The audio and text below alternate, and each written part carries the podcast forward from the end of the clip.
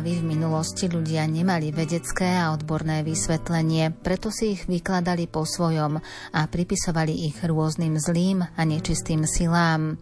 Tak sa stávalo, že obviňovali niekoho zo svojho okolia. Pri skúmaní dejín tak nachádzame záznamy o súdnych procesoch, po ktorých ľudia prichádzali o život po usvedčení z čarodejníctva. Čo je pravda a čo sú mýty o súdnych procesoch s čarodejnicami? Porozpráva nám o tom historik múzea Andreja Sládkoviča v Krupine, doktor filozofie Miroslav Lukáč.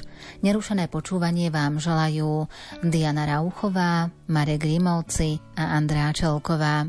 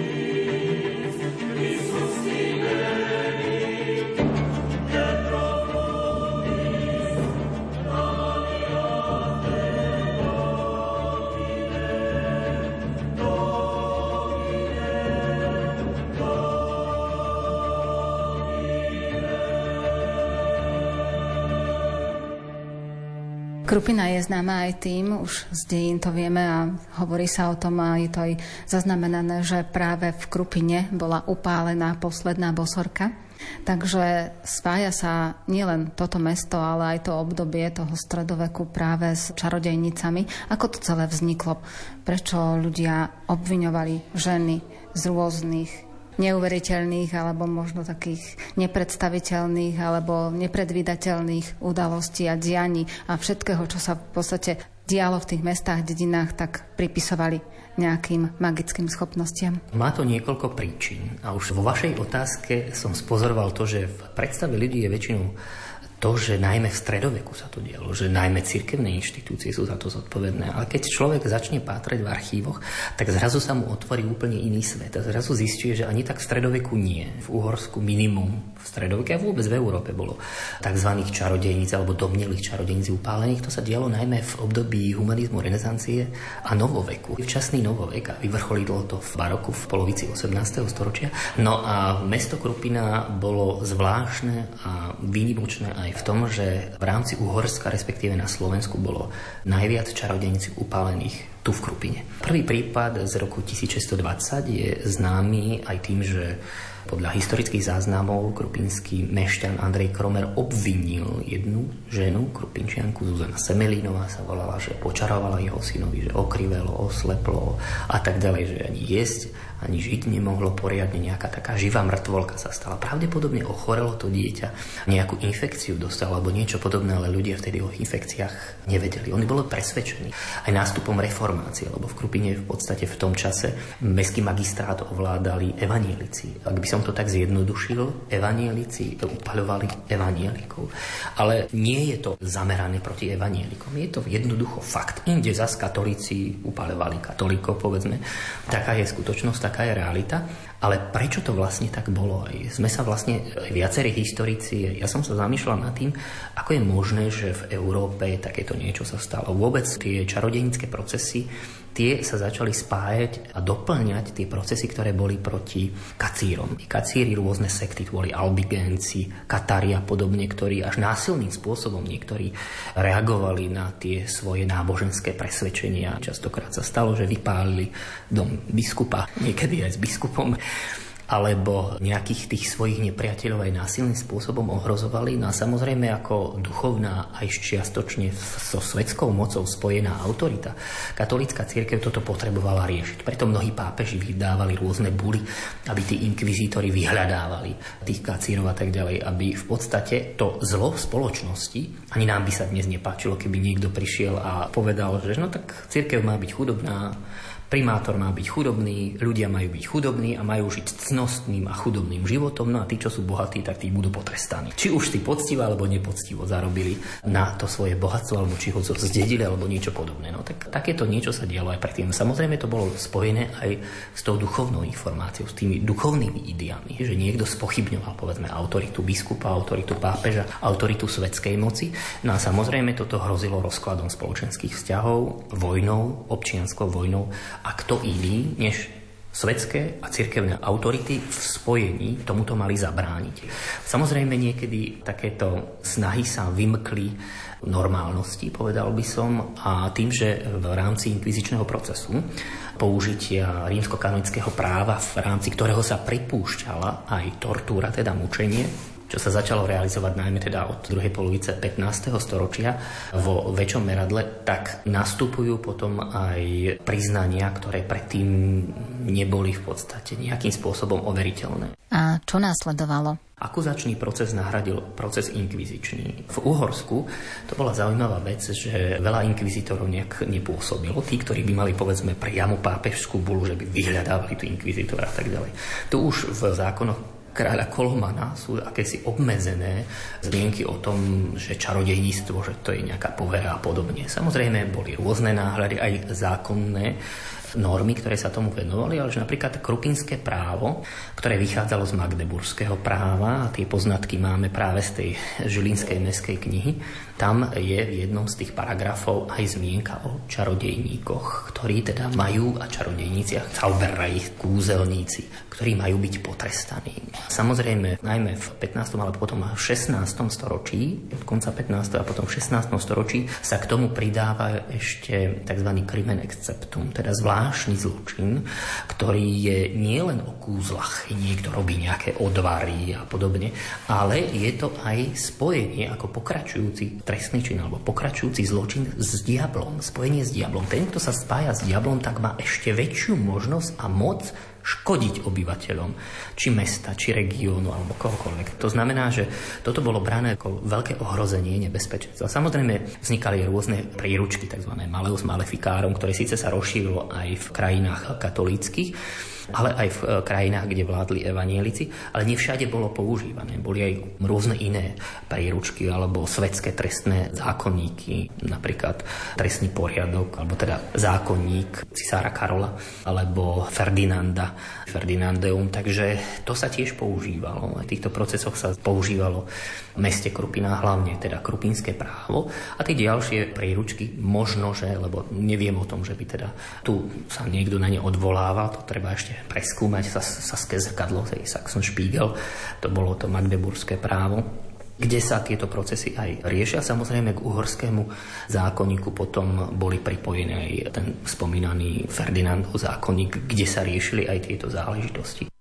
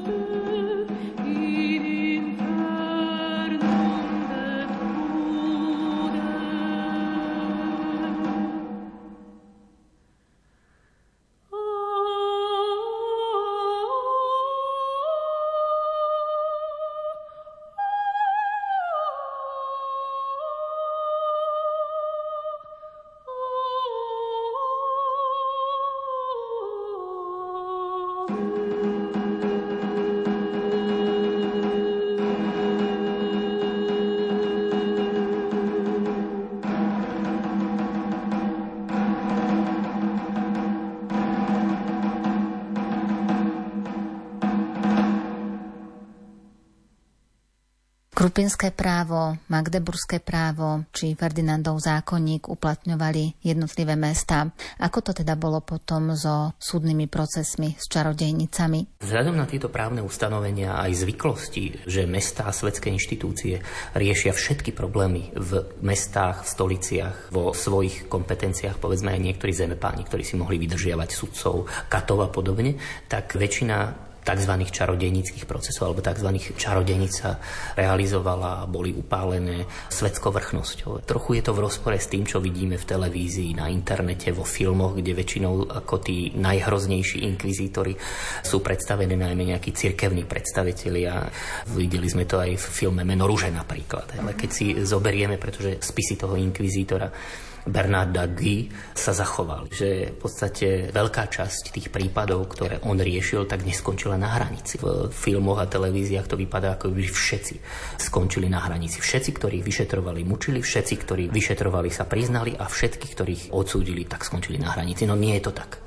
Časť z nich vôbec nebola vyšetrovaná na mučidlách, prepustili ich práve preto, že tie svedecké výpovede alebo nejaké obvinenia boli nedôvodné. Proste to boli skúsení muži, skúsení teológovia, skúsení vyšetrovateľi, keď to takto môžem povedať. No ale mesto Krupina to bol iný prípad. Viete, keď veľká časť obyvateľstva obviňovala, alebo viacero tých závažných svedectví obviňovala niektorých obyvateľov, či už to boli ženy, alebo to boli jej muži vo výnimočných prípadoch, takto mesto Krupina nemohlo brať na ľahkú váhu. Takže zaviedlo sa vlastne vyšetrovanie, všetkých tie svedecké výpovede boli spísané. Čo je dôležité v rámci inkvizičného procesu, začalo platiť pravidlo, čo nie je v spisoch, tak to neplatí. Viete si predstaviť, ja si už nepamätám, čo som dva mesiace dozadu povedal. Alebo som povedal niečo iné, alebo niečo nepresné, ale keď sa to zapísalo, aha, pozor na to, toto si presne ty vypovedal vtedy a vtedy. Je to možné konfrontovať, či už ako svedeckú výpoveď, alebo ako potom výpoveď, svedectvo toho obvineného, ktorého svedectvo tiež bolo veľmi presne zaznamenané. Tu možno pozorovať v rámci inkvizičného procesu, že aj ten systém je snaha po zdokonalení toho systému, po spresnení toho systému, nielen v rámci toho, že sa zapisovalo všetko, ale aj v rámci toho, že za dôkaz sa nepovažovalo len svedecká výpoveď, ako dovtedy. Svetkovia videli, svetkovia počuli, ja som počul to, že niekto počul však, ale aj priznanie. No ale to bol kameň úrazu, lebo v rámci toho vypočúvania sa používala tortúra, teda mučenie. To znamená, že keď obvinenému, keď už to došlo do toho procesu, že sa tie výpovede považovalo, lebo to bola alfa aké boli výpovede. Keď boli slabúčké výpovede, tak odmietnuté bolo obvinenie, ale keď boli silné výpovede, tak sa začalo riadne vyšetrovanie. No a alfa omega a aj toho celého bolo to, že im kládli nesprávne otázky. Aké nesprávne otázky? V čom boli nesprávne? Počas toho mučenia sa ich spýtovali, či striga si kto ju naučil čarovať, s ktorými čarodejnicami chodila na sabat, či sa stretala s diablom, ako sa volal, ako vypadal. Ja tam vidím aj snahu overiť si tie informácie, ktoré oni im hovorili. No tak ak videla si nejakého teda diabla, tak musíš vedieť aj ako vypadal. Musíš aj to vedieť, vypovedať, ako vypadal. No a samozrejme vzhľadom k tomu, že tá tortúra sa používala, tak si potom už museli aj vymýšľať, ako ten diabol vypadal. Zvyčajne to je zaujímavá vec. To bol krásny mládenec v červených, čiernych alebo modrých šatách. Ani jeden to nebol nejaký chlpatý, rohatý, čierny, začmudený s konským kopytom. V tejto súvislosti je zaujímavá ďalšia vec, že väčšinou to boli obvinené ani nejaké mladé krásavice. Sem tam sa stalo, že 18, 19 19-ročné dievčiny to boli obvinené, ale väčšinou to boli vdovy. To je zaujímavá vec, že aj keď sa porovnáva, ten komparatívny výskum je celoeurópsky alebo aj celosvetový, keď sa porovnávajú, tak v veľkej časti sú to väčšinou staršie ženy, skúsenejšie ženy alebo vdovy. A v Krupine je to takisto. Prečo je to tak? Či to boli ženy, ktoré sa viac povedzme venovali liečiteľstvu alebo mali nejaké väčšie skúsenosti, ja neviem, nejakou mágiou začítavanie alebo také, ktoré mali spôsobiť dobrú úrodu alebo získať lásku alebo nejaké odvary robiť a tak ďalej. Ťažko povedať, že s čím to presne ešte súvisí, ale je to tak Väčšinou to boli vdovy. Samozrejme ešte ženy nie dobrej povesti. Jednej svedok vypovedá, že táto určite bude striga, alebo je možné, že bude striga, lebo ona v noci chodí za pastiermi a čo má poctivá žena chodiť v noci za pastiermi.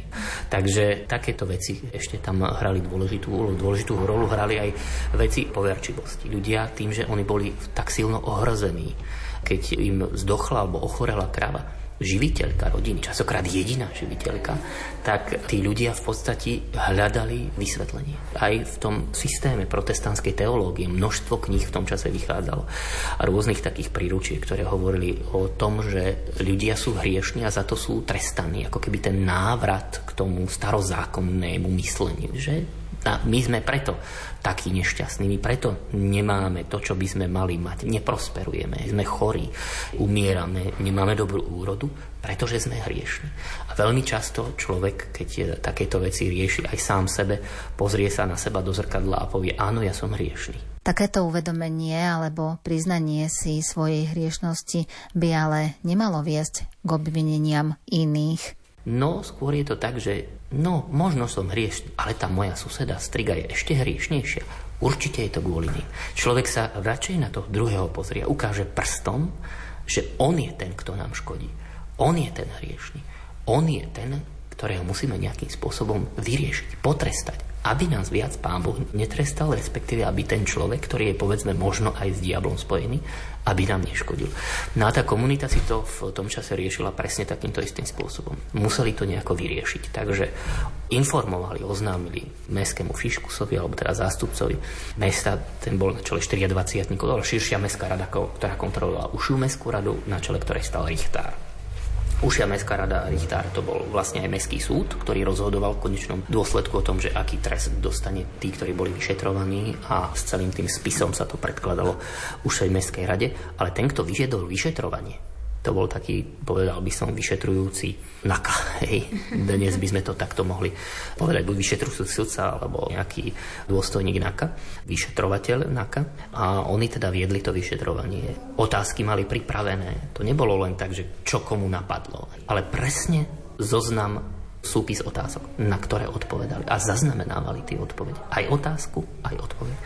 Samozrejme, vypočúvalo sa pred mučením, počas mučenia, a pomúčenie, aby to bolo teda čo najdôveryhodnejšie. Ale ako som povedal, kameň úrazu bol v tom, že im kladli nesprávne otázky počas mučenia. Lebo keď človeka mučia, to je teda už skúsenosť tisíc ročí, tak niekedy povie aj pravdu, No ale keď mu nesprávne otázky kladú, no tak potom si začne vymýšľať. Aby uspokojil tých vyšetrovateľov, aby ho viacej nemučili. A toto sa vlastne dialo aj tu v meste Krupina. Z dnešného pohľadu je to niečo strašné. Ale z toho pohľadu, keď sa na to pozrieme, že to robili zákonným spôsobom, že snažili sa dodržiavať všetky tie postupy. Že aj kata, ktorého sme si požičiavali zo Zvolena alebo z Banskej Bystrice, kat bol nazývaný majsterkat, pretože ešte aj to mučenie muselo robiť takým spôsobom, tí ľudia nevykrvácali, aby nezomreli. Respektíve, aby to bolo primerané, povedzme, ich telesnej konštrukcii. Muži, povedzme, boli silnejší a tak ďalej, tak to bolo drsnejšie, to pravdepodobne vypočúvanie. Ženy niekedy boli slabšej konštrukcie telesnej, ale nie vždy. Takže to tiež musel prispôsobiť to vyšetrovanie celej tej situácii, aj tomu stupňu mučenia samozrejme tak toto všetko vlastne tam hralo dôležitú rolu. A najdôležitejšiu rolu hrala viera tej spoločnosti, že môže existovať niekto, kto nám môže uškodiť.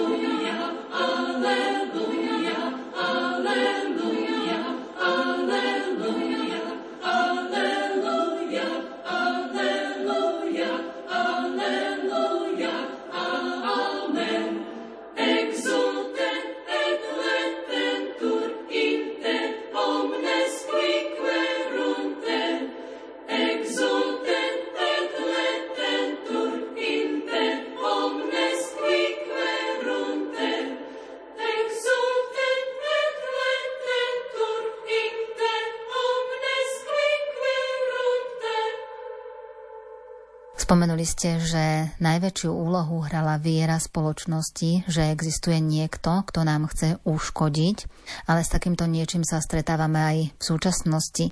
Ako by takéto presvedčenie stále pretrvávalo, hoci možno nie až do takej miery ako v minulosti, ale stále sa to objavuje. Ja sa častokrát spýtujem aj tu návštevníkov, viete, že či aj oni majú takéto skúsenosti. A veru, oni mi to hovoria. Dieťaťu prišlo z očí. Preto dieťaťku dávajú rôzne tie červené náramky, alebo ho potom kúpu v čistci, to je odvar z byliny, ktorá má odborný názov z rekta a údajne, keď sa tá vodička zrazí z toho kúpela, tak to je dôkaz vraj toho, že to dieťatko má byť, malo byť teda nejakým spôsobom uhranuté alebo niečo podobné. Alebo ľudia hovoria o tom, že majú skúsenosti s niektorými susedmi, o ktorých sa to tak hovorí, že vedia začítavať, že vedia niečo urobiť tak, aby krava mlieko prestala dojiť. Tak to ako vyriešia. No tak tiež kravu niečím umýjú alebo svetenou vodou ju pokropia a tak ďalej. No a krava začne znovu dojiť. Takto si ľudia vlastne na takýchto vonkajších znakoch začali vysvetľovať aj to, aj v minulosti, že také niečo je možné, však my máme s tým takéto údajné teda skúsenosti, my sme o tom presvedčení, pretože ľudia sa nechovajú podľa toho, čo je skutočnosť, alebo čo je overená vedecky za skutočnosť, ale správajú sa podľa toho, čo sú presvedčení, že existuje. No a v súčasnosti ľudia v 21. storočí sú presvedčení, že je takéto niečo možné, môžeme sa čudovať našim predkom pred 300 rokmi, ktorí nevedeli o infekciách, ktorí nevedeli o baktériách, ktorí nevedeli o rôznych iných okolnostiach, ktoré spôsobujú napríklad zlé počas počasie. Oni verili, že keď poziabli, pomrzli vinice, že to práve tieto ženy museli spôsobiť. Alebo keď bola povodeň, alebo keď bola výchrica. Oni sa priznávali, že vietor z čierneho vreca vypustili. Viete, takže nie len to, že s diablom sa stretávali, len sa priznávali, že aj lietali napríklad, že mali čarovnú más, ktorým dal ten nepriaznik, teda diabol a podobne. Takže naši predkovia to ani v tomto smere nemali ľahké, pretože podliehali tým svojim vlastným predstavám. A mestský magistrát No teda ani na mieste Krupinského magistrátu by som nechcel byť. Ani by som nechcel byť ten, kto vyšetruje, ani by som nechcel byť, kto zapisuje, ani by som nechcel byť, kto o tom rozhoduje. Práve preto, že aj oni boli v zajatí predstav tej doby. Ako by my sme to povedzme riešili. Zákonným, nezákonným spôsobom. Alebo by sme povedali, ľudia sami si to vyriešte. Ako by to dopadlo? Nedopadlo by to náhodou tak, ako dnes v Afrike, celá subsahárska Afrika je týmto dodnes postihnutá. Tam sa to neskončilo. Prenasledovanie čarodejníkov a čarodejníc a takých zvláštnych, teda výnimočných členov tej komunity, alebo Indie, alebo Papua Nové Guinea, alebo indianské kmene Spojených štátov amerických. Kto by to tak povedal, že na území Spojených štátov amerických dodnes Indiani dokážu zlikvidovať nejakého člena svojej spoločnosti len preto, že sú presvedčení, že teda im škodí takýmito čarami. Ale v Európe sa už takéto procesy nedejú. Ak by sme to nehali, tu naši predstavitelia, ktorí boli predstaviteľmi zákonnej moci, v podstate aj súdnej moci v meste Krupina, na obyvateľov a povedali by im, sami si to vyriešte. Neskončilo by to tak, ako v týchto komunitách dnes? Ej, ty si zabil moju starú mati a ja teraz tvoju, lebo som presvedčený, že ona mi škodí. Či by tu nebola krvná pomsta, ktorá by sa nikdy neskončila. Alebo Jednoducho, každých niekoľko rokov by tu niekto skončil zlinčovaný len preto, že by si niekto myslel, že teda takto to má byť, lebo on nám škodí. Teda nie, že zákonná moc to bude riešiť, pozitívne právo, či už zapísané zvykové, alebo to písané nejaké trestné kódexy, ale my ľudia o tom rozhodneme. Tak z tohto hľadiska, keď sa na to pozrieme, tak musíme hodnotiť ten postup našich predkov ako jediný správny.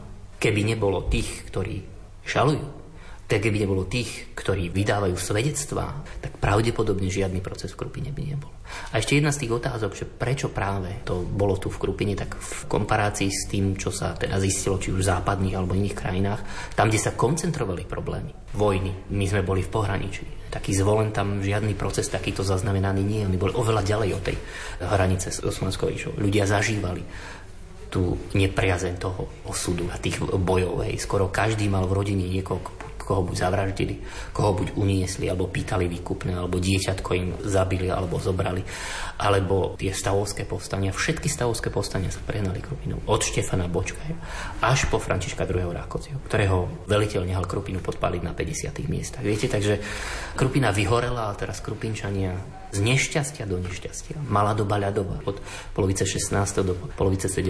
storočia, keď tá úroda bola vzhľadom k tým chladným poveternostným podmienkam nie dobrá. To znamená, že ľudia oveľa viac strádali. Takže toto všetko v podstate a zároveň tá predstava o tom, že také niečo je možné, že sú ľudia, ktorí nám škodia. A možno aj zlé skúsenosti. Pohádali sa dve susedy, ponadávali si, popreklínali sa, náhodou sa to stalo.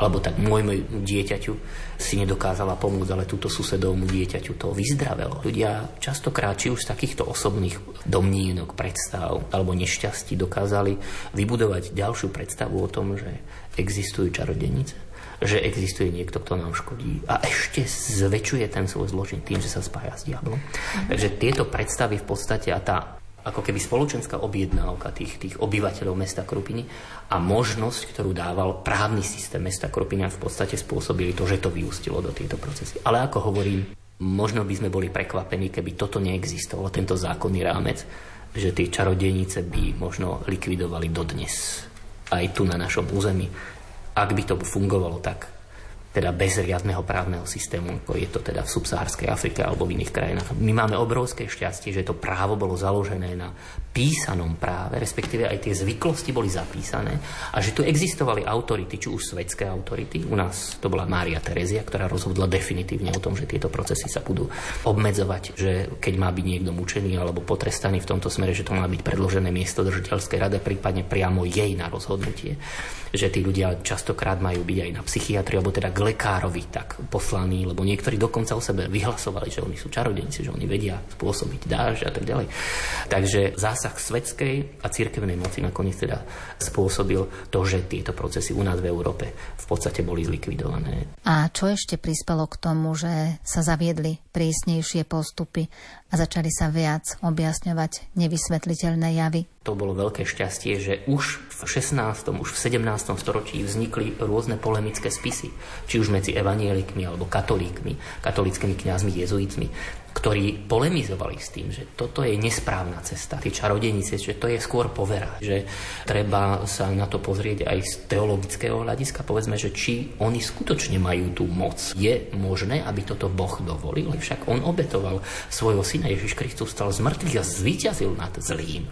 Oni predsa nemôžu mať až takú moc, ešte ten diabol nemôže mať takú moc. A boli tam rôzne takéto polemiky, ktoré nakoniec vyústili do toho, že sa jej tých myšlienok, takýchto, povedal by som, že pokrokových, lepších alebo takých racionálnejších, aj z toho teologického hľadiska prepracovanejších, kde sa ich chopili povedzme panovníci, svetská moc, a no, potom v cirkevnom štáte a v tých miestach, kde mala aj pápežská moc, nakoniec teda aj tá pápežská moc rozhodovacích právomocí, kde možnosti a teda tie paragrafy z tých trestných zákonníkov, ktoré sa venovali aj krimene septum, teda tomu zvláštnemu zločinu čarodejnickému, že boli vyradené, vyškrtnuté, respektíve eliminované. A to sa dialo potom posudne teda od 18. storočia storočia, či už v stredoeurópskych alebo západoeurópskych krajinách. Zvláštnosťou je, že posledná čarodejnica nebola niekde v Zapadákove pálená, niekde na Slovensku v Krupine, alebo teda zlikvidovaná, treba povedať. Možno, že tá Krupinská patrí medzi tie posledné upálené, ale medzi zlikvidované nie. Posledné tri boli v Krupine upálené v roku 1741. Doriša Kozierka, Judita Pelionská a Anna Štybická. Doriša Kozierka dokonca hovorí, že aj jej muž bol nebezpečný strigóň. On bol po smrti. Maskarada ho nehala vykopať a jeho mŕtvolu dali na hranicu a tak teda zhorel aj s tou svojou manželkou vdovou, teda jeho telo. Tak by sme mohli povedať, to taká zvláštnosť, až bizarná vec, ale neboli to posledné čarodejnice, ktoré boli potrestané alebo zlikvidované podľa oficiálnych nejakých teda právnych kódexov a zákonov zákonov, ale v západnej Európe napríklad ešte o 40 rokov neskôr, v roku 1782, to bolo v lete v júni, na Göldy v kalvínskej teda lokalite bola potrestaná a usmrtená. A jeden z posledných takých prípadov, ale to už bolo mimo oficiálneho zákonodárstva, jednej teda etnickej menšine na poloostrove Hela oproti Gdyni v Baltskom mori. To patrilo vtedy Brandenburskému Prusku alebo východnému Prusku v tom čase tak tam bola táto žena utopená. Oni neviem, či chceli vyskúšať tou vodnou skúškou, že či je alebo nie je čarodejnica, ale oni boli presvedčení, teda tí námorníci tam, tak, že, že im škodí a nakoniec teda sa utopila. Ale aj v roku 2001 jednoho muža v Rusku napríklad takto tiež neoficiálne, mimo oficiálneho práva zlikvidovali. Ale to sú také výnimočné prípady v euroazijskom meradle. Ale úplne bežné sú tie prípady, ako som hovoril, medzi Indiánmi Spojených štátov amerických, v subsaharskej Afrike, v Južná Afrika, v jednom regióne tam dokonca aj zákonné úpravy majú o vyhľadávaní čarodejnice, kto by si to tak pomyslel. India takisto a Papua Nová Gvinea. Takže my máme šťastie, keď sa z tohto pohľadu pozrieme na to, že žijeme v Európe, kde platilo právo, písané pozitívne právo, na ktorého úpravy mali vplyv svetské aj cirkevné autority.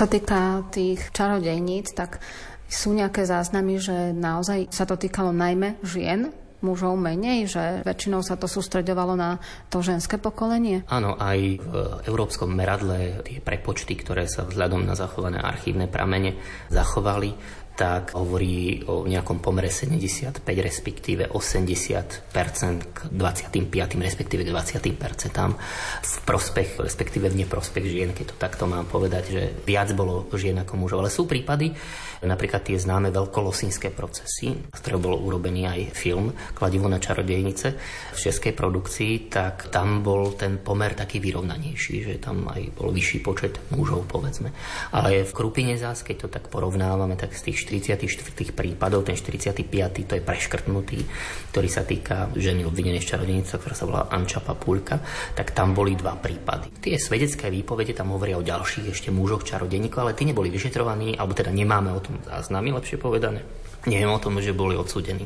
Ale z tých 44 prípadov, ktorých pozitívne vieme, tak dva prípady sa týkajú mužov. Jeden je zaživa, ten bol teda aj odsúdený a upálený a jeden je tento prípad mŕtvého koziara, ktorý potom bol hodený jeho telesné pozostatky exhumované a hodený bol na hranicu. Takže viacerí historici, ešte ak by som sa k tomu mohol vyjadriť, sa zaoberali aj tým, aj antropológovia, historická antropológia vlastne skúma to uvažovanie tých ľudí na základe písomných prameňov, aj svedeckých výpovedí, aké boli predstavy ľudí o tom. Väčšina sa zhoduje v tom, že ženy to boli pravdepodobne, pretože práve viac ženy sa povedzme liečiteľstvu venovali. Jej ženy boli napríklad pôrodné baby. Niekedy pri tom pôrode dieťa zomrelo. To znamená, že niekedy tie ženy boli obviňované, že nedokázali zabrániť úmrtiu toho dieťaťa, alebo nepomohli tomu dieťaťu. A vieme, že teda žena je viac aj artikuluje, viac povedzme rozpráva o niektorých veciach ako muži. Na verejnosti tie kontakty a tie sociálne väzby aj medzi ženami sú také povedzme aktívnejšie, žena viac potrebuje proste rozprávať a tak ďalej. A to môže byť, že to spôsobuje práve to, že tí ľudia potom, nejak tie ženy, ktoré mu ohovárajú, osočujú, prípadne ešte sa používajú aj nejaké kliatby a podobne, že ich potom ešte viac podozrievajú. Takže aj toto môže byť jeden z tých faktorov. Jednoznačne ale odpoveď na to, že prečo ženy tak tam je zrejme len viac tých faktorov, ktoré sa povedzme spájali s tým, čo som hovoril. Jednoznačne, že ženy to boli preto, len preto, tak to ťažko povedať. To úplne ťažko presne povedať. Tam bolo zrejme viacej faktorov, ktoré mali na to vplyv. So čarodejnicami sa zvykne spájať aj to, že sa stretávajú alebo stretávali na krížnych cestách. Cesty kedy si zohrávali veľmi dôležitú úlohu, lebo ľudia sa presúvali a Samozrejme, že tie cesty boli poprepájané, tak ako je cestná sieť poprepájaná aj v súčasnosti. Aký to malo teda ten význam, že prečo to tak sa spájalo, že čarodejnice sa stretávajú na krížnych cestách? To už neviem presne povedať, aj tu boli rôzne lokality, kde tie čarodejnice sa stretávali, kde ich zaniesol ten nepriazník, alebo keď sa namazali tou masťou. Tie krížne cesty, viete, to už bolo mimo katastra mesta, to už bolo mimo dozor, či už cirkevných alebo svetských predstaviteľov, takže v podstate tam mohli robiť, čo chceli. Ten záznam o tom, že jedna tá z tých žien sa v podstate, že chodí v noci niekde za nejakými pastiermi, to už samo o sebe bolo podozrivé. Podstate poctivá žena má sedieť po zotmení slnka doma pri manželovi, prípadne pri rodine, pri synovi a tak ďalej, keď nemá už manžela a nemá ona čo, kde chodiť sama.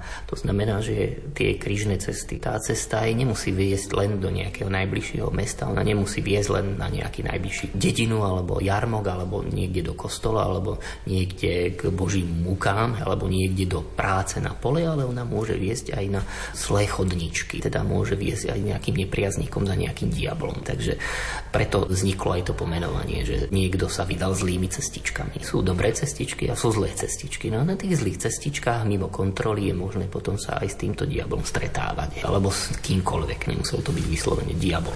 Tu vieme, že už sú proste niektoré ženy aj muži podozriví z mimo manželských stykov, že sú a boli obvinení na vysoké tresty. Niekedy hrozila aj smrť pri takýchto obvineniach. Takže to bola veľmi vážna vec. No a ten, kto má nemanželský styk s nejakým mužom, no tak prečo by ho nemal mal aj s diablom, keď vtedy ľudia verili, že také niečo môže teda aj byť.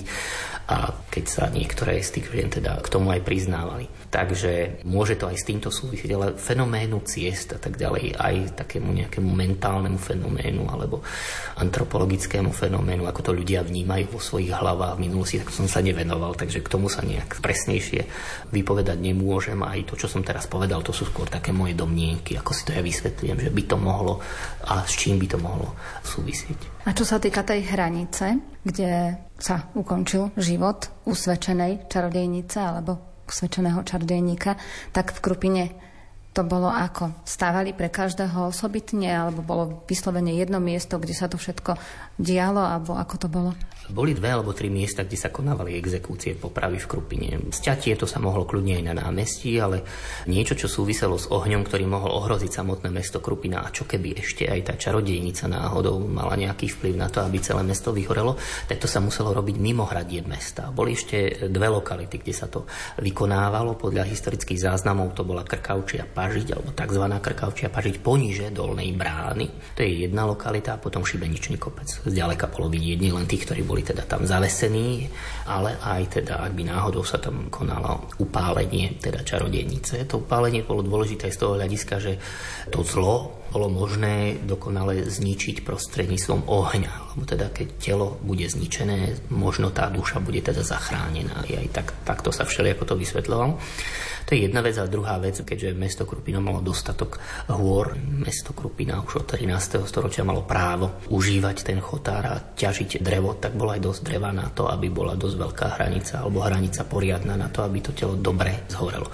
Takže tá hranica sa vždy musela na tom mieste, teda hlavne na tej krkavčej pažiti vybudovať a to telo teda priviazať alebo vložiť, ako to bolo v Krupine zvykom, to bola taká zvláštnosť, že v Krupine v podstate upadovali v klietkach. Vieme, že ešte za, v 17. storočí za jedného ruského cára tiež upaľovali tak čarodejnice v drevených klietkách. Hej. Či to súvisí ešte s nejakým starším zvykom, hej, ako sa popravujú takíto ľudia, ktorí boli obvinení z čarodejníctva, tak to neviem, ale v Krupine je to takáto tiež zvláštnosť. Či to bola železná klietka, aby ju mohli znovu a znovu použiť, alebo či to bola drevená klietka, to presne nevieme. To sa len domnievať môžeme, že si ako to mohlo byť. A dokonca aj tá odpoveď na to, prečo to tak bolo, je viacrozmerná asi, že to nebude možno len súvisieť s tým a možno len s tým, ťažko povedať. Nemáme sa už teraz presne koho spýtať, že to súvisí s tým, že oni, tie ženy sa v podstate priznávali, že aj lietali. A ak chceli zabrániť zmareniu výkonu spravodlivosti a výkonu práva, tak pravdepodobne oni mohli využiť práve tú klietku, aby neodleteli. Teda, ak boli presvedčení, že také je možné. Môže byť, že za tým bol nejaký praktický úmysel, ale mne sa to zdá ako dosť nepraktické. Stavať nejakú kladku alebo nejakú sochu, sochor. Neviem si predstaviť presne, čo by to mohlo byť. A tú klietku v podstate dať na tú hranicu, respektíve teda do ohňa pomocou toho sochora. Takže to sa mi dosť nepraktické zdá. Oveľa jednoduchšie by sa mi javilo, ak by teda tú ženu alebo muža domnelého, domnelých čarodejníkov priviazali k kolu nejakou železnou reťazou a tak upálili, než že ich dávali do klietok. Ale v Krupine sa dialo teda aj toto.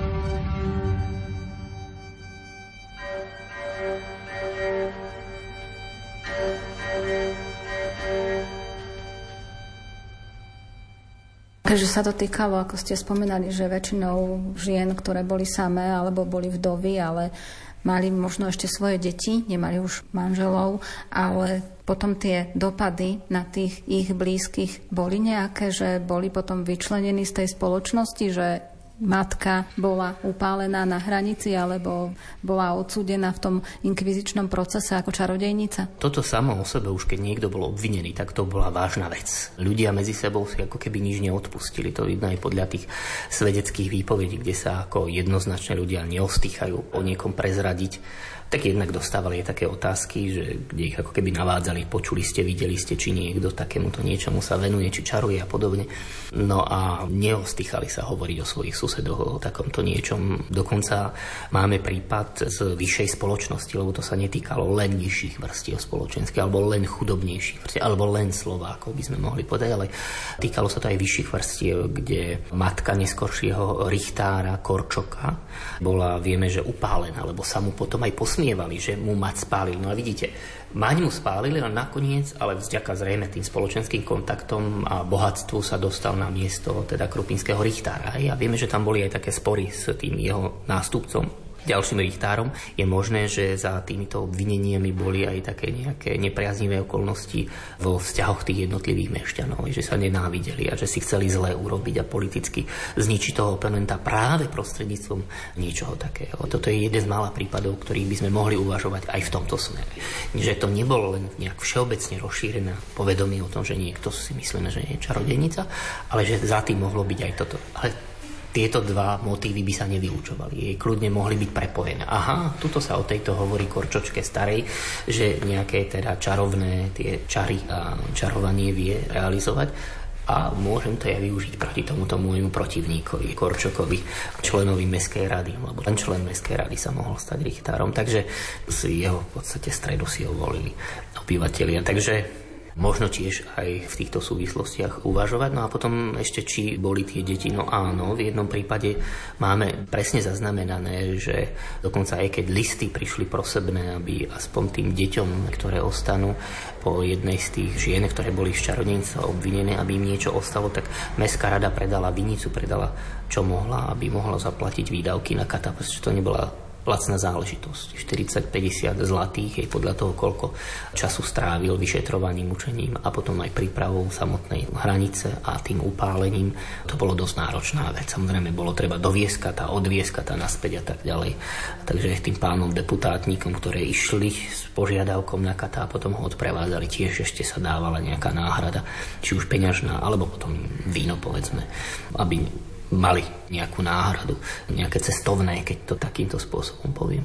Takže tí príbuzní, oni určite to nemali potom ľahké. To vidíme podľa teda toho Richtára aj podľa tých ostatných, ktorí prišli o peniaze, o majetok, o možné dedičstvo. Keď ste aj spomínali, že v rámci toho európskeho priestoru tak e, neboli v Krupine upálené posledné bosorky, ale na tom našom území, čiže keď zoberieme len to územie Slovenska, tak je pravdou, že v Krupine boli tie posledné? No ešte boli nejaké procesy potom v 40. alebo v 50. rokoch, ale to presne neviem, že či boli upálené alebo len nejak popravené alebo čo. V historických záznamoch ešte v literatúre, teda tak sa uvádza ten kežmarský prípad 1777, ale tam sa prišlo na to, že to bolo bola nesprávna interpretácia jednej číslice, že to nie je 1777, ale 1717, takže to sa posúva teda až na začiatok 18. storočia.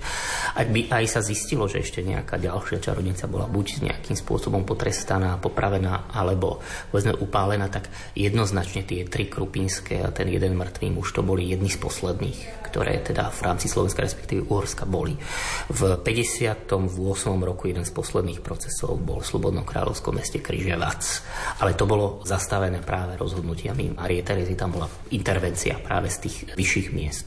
Takže v tomto období od tých 40. do 50. rokov v podstate tie posledné procesy v Uhorsku ešte zaznamenávame. A v neskôršom období boli aspoň niektoré rehabilitované? Viem, že v Bratislave nejaký pamätník má údajne teda jedna žena, ktorá bola upálená alebo mala nedaleko Michalskej brány a v niektorých západných krajinách takéto niečo sa robilo. Len je to problematické, že niekedy ako keby tie obvinenia, ako to prešetríme spätne, že či náhodou tí ľudia niekedy boli obviňovaní aj z iných teda zločinov, hej, nie len z tých o ktorých si oni predstavovali tých magických a lietanie a podobne že či to neboli nejaké zástupné, povedzme, obvinenia proti niekomu, kto skutočne škodí. To poviem aj z toho materialistického hľadiska. Že my, keby sme aj viedli nejakú revíziu týchto procesov, potom musíme viesť revíziu procesov všetkých. Tam, kde sa napríklad použilo neprimerane mučenie. A Janošík, síce on bol usvedčený, že bol zbojník a tak ďalej,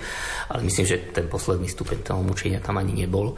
No a teraz všetky tieto procesy, ktoré z nášho pohľadu sa nám javia ako nespravodlivé, alebo teda neprimerané použitie násilia, mučenia, aj keď v tom čase to bolo zákonné, tak e, je to problematické. Potom urobíme revíziu všetkých procesov. Je to také dosť ošebetná, ošebetná záležitosť. Či neurobíme ešte väčšie krivdy, alebo ako by som to povedal, alebo nie väčšie krivdy, hej, lebo krivda je voči nejakej konkrétnej osobe.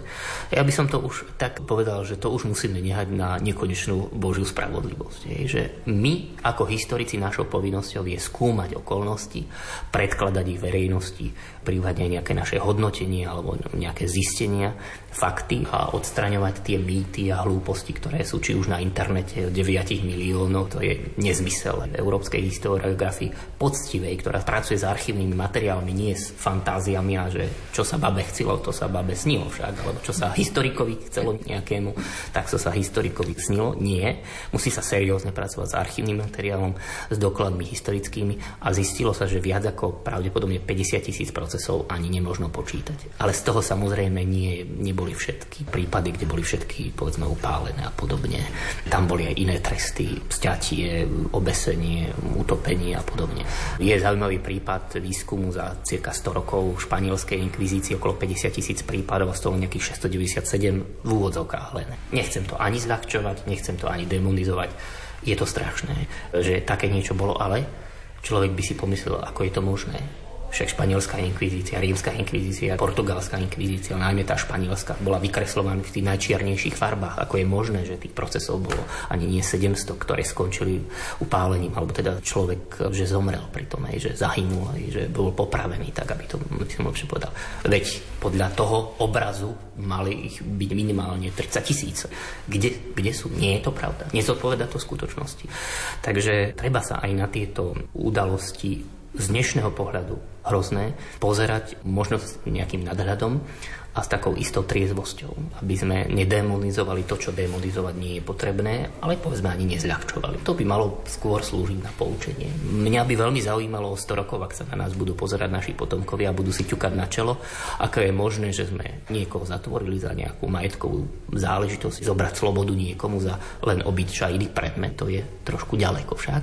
Z dnešného pohľadu to považujeme za úplne normálne. Alebo keď niekoho vyšetrujú, je vo vyšetrovacej väzbe a tak ďalej, niektorí to dnes nazývajú, že je to mučenie a podobne. Áno, sú aj rozhodnutia Európskeho súdu pre ľudské práva aj ústavného súdu, že keď sa neúmerne predlžuje tá väzba, že to je nesprávne. Ale zďaleka to nemôžno porovnávať s tým, čo teda zažívali tí ľudia, ktorí boli vyšetrované povedzme v rámci týchto procesov, či už v Krupine alebo v Európe. Ale ako sa na to teda my pozeráme, ako sa budú na to pozerať naši potomkovia. Zrejme tá generácia tých súčasníkov a tí súčasníci sa s takým niekedy opovrhnutím, niekedy tak nadradene pozerajú na tých svojich predkov, pričom si neuvedomujú, že tie okolnosti, ktoré ich viedli k týmto riešeniam, že v podstate boli niekedy nevyhnutným riešením, ktoré spôsobilo možno zranenie, možno čo sa týka mučenia, možno traumu, možno aj smrť alebo teda aj určite aj smrť, ale že predišlo sa tým ešte oveľa horším škodám, predišlo sa ešte oveľa horším katastrofám, alebo ešte horším problémom, alebo ešte väčšiemu nejakému množstvu svojvoľných nejakých riešení, ako to vidíme v subsahárskej Afrike alebo v iných krajinách, ktoré som spomínal.